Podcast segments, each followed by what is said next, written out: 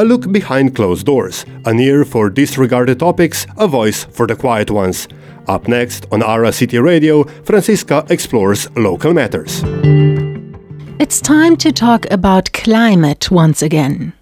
As Luxembourg and Europe experience ever longer lasting periods of drought and excessive heat, in Germany, France, and elsewhere in the world, young climate activists raise their voices and choose methods that raise more attention and also more criticism than a few years ago. In Germany, the collective Letzte Generation, last generation, attaches themselves to the roads to block traffic. And in France, in the name of climate protection, activists occupy areas that are meant to vanish for new construction works. In Luxembourg, however, activists haven't raised quite that attention in the past years.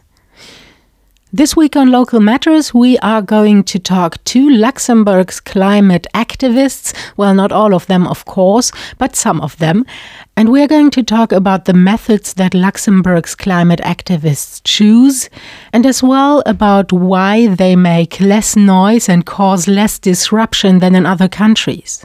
But to start this week's series on climate activism and climate change, we have visited the premises of the non for profit Natur und Umwelt to talk to Claudine Veldchen about how nature in Luxembourg suffers from the lasting heat waves and the drought. Is the impact of this drought, if, for instance, you walk through a forest now at this time, is the impact already visible? Well, yes, of course there are there are impacts. There are serious impacts on on everything surrounding us. As um, it's made, uh, we are made to a high percentage of water. While in the forestry, the impacts you can see now are not only due to the recent drought, this year's drought, but as well we see um, a lot of trees dying off and um, even whole forests, for example, destroyed by by a bark beetle, which is due to the drought of the 20 last years, but, but mainly 18, 19, and 20, when we had really dry, hot summers. And uh, last year was a bit of, uh, we had a bit more water, but still not enough, especially with the drought now. So we have the trees that are dying off, that are dry. You can see um, dry branches, wilting leaves, and um, the forests are getting much clearer inside. And uh, as I said, especially spruce trees are dying because of the bark beetle, because they have a natural protection. It's resin, but uh, without water, they can't produce resin to protect themselves. So they are dying off, and um, other trees as well, because they are stressed by the drought. They can't protect themselves. Just the same with us. If we are weak, we can't protect ourselves from other sickness. I imagine that trees, as they are quite big and old, they are more resistant than other species of plants in the forests, which are smaller and maybe more sensitive. Well, on one hand, maybe smaller plants they just will and disappear. Trees won't disappear just like that. But on the other hand, they need much more water. A beech, uh, for instance, needs 300 to 500 liters of water per day, depending on its size. The water is no longer there. The soil is dry, up to depths of over a meter, and, and especially the especially the roots of large trees. They go deep into the ground, and there still is water, but now there's no water left even deep in the ground. So you won't see them uh, disappearing just as fast, but they, are very affected by the drought. There is not only the forests, like we think always about forests when we think about nature, but there are more, a lot of other um, habitats, I'd say. If we think, for instance, about wetlands, swamplands, and also more watery places like lakes and streams, rivers, what are the consequences for these places? especially wetlands are affected as they are uh, one of their main characteristics is being wet, containing water. All across Europe, we, we see rivers drying up, and um, even if they, they don't dry up, you have less water. So the, the little water they have left, it gets warmer. It's the same thing, um, for instance, with, with lakes, with ponds. Um, the water that is left, it's warmer and um, has less oxygen in it. In warmer water, you have uh, more algae who consume more oxygen. So it's a vicious circle. There, warmer water, on the other hand, if it gets too warm, is a level for insects, for mussels, for instance, for smaller insects, and even uh, for, for fish that uh, live in these waters. So, what is the consequence for these fish and all the other animals in the water? If the water gets warmer, if you have less oxygen and a certain degree, they will just die. And anyway, if the water dries up, if the, the pond dries up, the, the habitat is, is lost for, for the species living there, and especially water insects or, or fish. They can't just move to, to the next pond, so um, they die as well.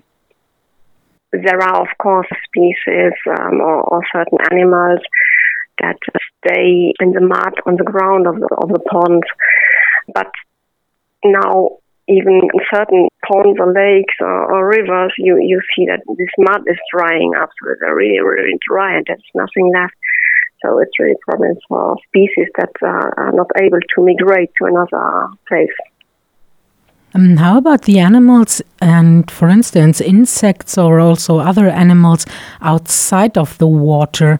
Um, do they suffer because of this drought? for many insects or other animals, they depend on, on plants, either on pollen uh, for, for, pollinators, herbs, or, grass to eat. If these plants are wilting, so um, they don't find um, anything to eat. For instance, um, most of of the grassland is really dry there are not many many flowers. They are flowering faster. Also, many um, fruits on the trees and on the shrubs are drying uh, up. They are wilting. They are not ripening. But that's a problem for animals as well. On the other hand, just simply the fact that you don't find any water because you don't have um, small water flakes or something like that where small animals like bees and wasps or small birds drinking, and they have disappeared. Also, there is less water in the air, so um, water saturation of the air is, is not sufficient for many insects, for instance all of this is, of course, um, a consequence of climate change in general. And I know we can stop climate change right now, right here. But is there anything that we normal people can do easily to reduce the negative impact on our natural environment just at least a tiny bit? Yes, if you have the possibility, as I just put a bit of water outside for insects to drink, put a few stones in it, um, like islands, so they don't drown in the water.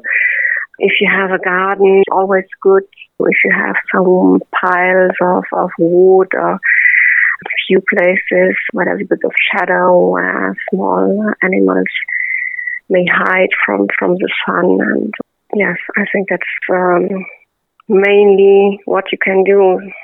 The most important first aid measures. Unless it's, it, it rains and um, we can't do much. Yeah, and that, of course, unfortunately, we can't influence.